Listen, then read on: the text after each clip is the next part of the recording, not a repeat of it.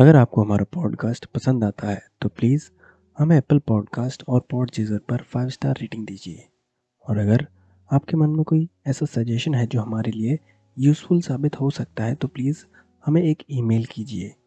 हमारा ईमेल आपको पॉडकास्ट के डिस्क्रिप्शन में और एपिसोड के डिस्क्रिप्शन में भी मिल जाएगा। अगर आपको किसी एक टापू पर ले जाकर खड़ा कर दिया जाए और आपके साथ सिर्फ़ सौ लोग हैं और आपकी दुश्मनों की संख्या हज़ारों में है। तो क्या आपको लगता है कि आप जीत पाएँगे? हरनन कोटेज ने यही किया था। उन्हें अपनी दुश्मनों की ज़मीन पर कब्जा करना था और उनके दुश्मनों की तादाद हज़ारों में थी, जबकि उनके मुकाबले उनकी सेना की तादाद काफ़ी कम थी। तो उन्होंने अपने सैनिकों के मन में से डर निकालने के लिए एक काम किया। उन्होंने जिस नाव से वो लोग आए थे, उन नावों को जला दिया। और सेना से कहा कि अगर तुम्हें यहाँ से बाहर निकलना है तो तुम्हें ये जंग जीतनी ही होगी। तुम्हारे पास कोई और दूसरा रास्ता बिल्कुल भी नहीं है। तो इस वजह से सैनिकों के अंदर जीने की चाहत पैदा हुई और फिर उन्होंने जी जान लगा दी उस जंग को जीतने के लिए। और आखिर में पता है क्या हुआ? वो लोग जंग जीत भी गए और वो लोग ऐसा इसलिए कर पाए क्योंकि उनके अंदर एक बर्निंग डिज़ायर थी। अपने जान को बचाने के लिए। अगर आप ज़िंदगी में सफल होना चाहते हैं और अमीर बनना चाहते हैं तो आपके अंदर भी एक बर्निंग डिज़ायर होनी चाहिए। आपके अंदर भी एक जलती हुई इच्छा होनी चाहिए, जो कि सक्सेस के लिए बहुत ज़रूरी है। ऑथर कुछ स्टेप्स बताते हैं जिनसे आप पैसों की डिज़ायर को पूरा कर सकते हैं।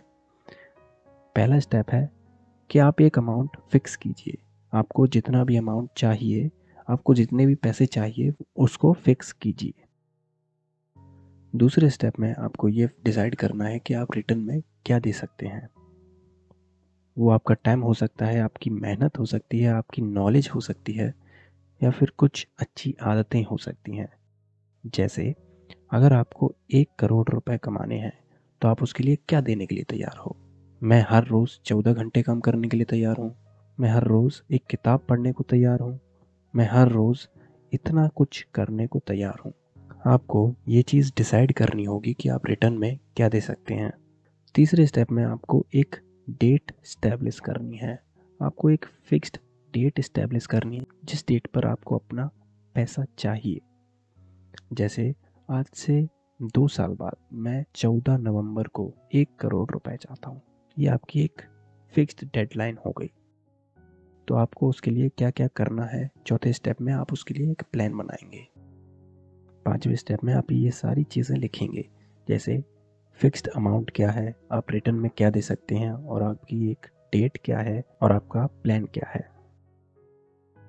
छठवें स्टेप में आपको ये सारी चीज़ें रिपीट करनी है। आपको हर रोज़ आपने आपको ये याद दिलाना है कि आपको कितना अमाउंट चाहिए आप रिटर्न में क्या दे सकते हैं।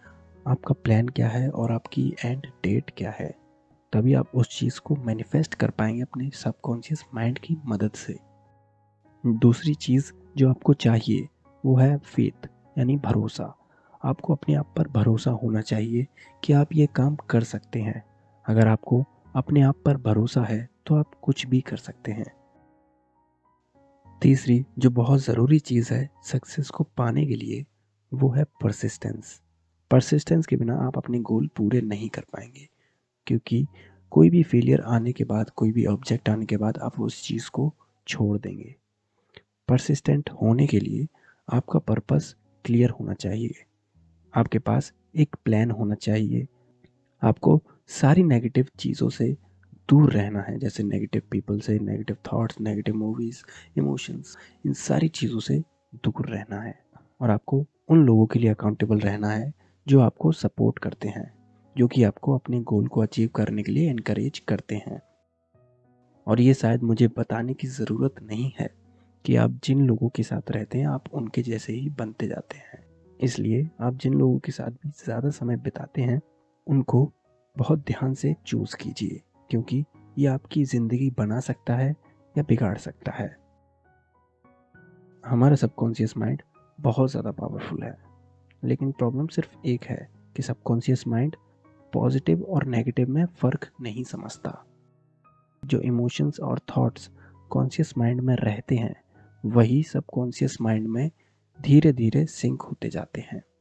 जैसे अगर आपके कॉन्शियस माइंड में नेगेटिविटी ज़्यादा है, जैसे मैं ये नहीं कर सकता, मैं इस लायक नहीं हूँ, मैं एक फेलियर हूँ, अगर ये सारे थॉट्स आपके कॉन्शियस माइंड में चलते रहेंगे तो धीरे धीरे ये सारे थॉट्स सबकॉन्शियस माइंड में भी शिफ्ट होने लगेंगे और इन थॉट्स के बेसिस पर ही सबकॉन्शियस माइंड आपको क्रिएट करेगा।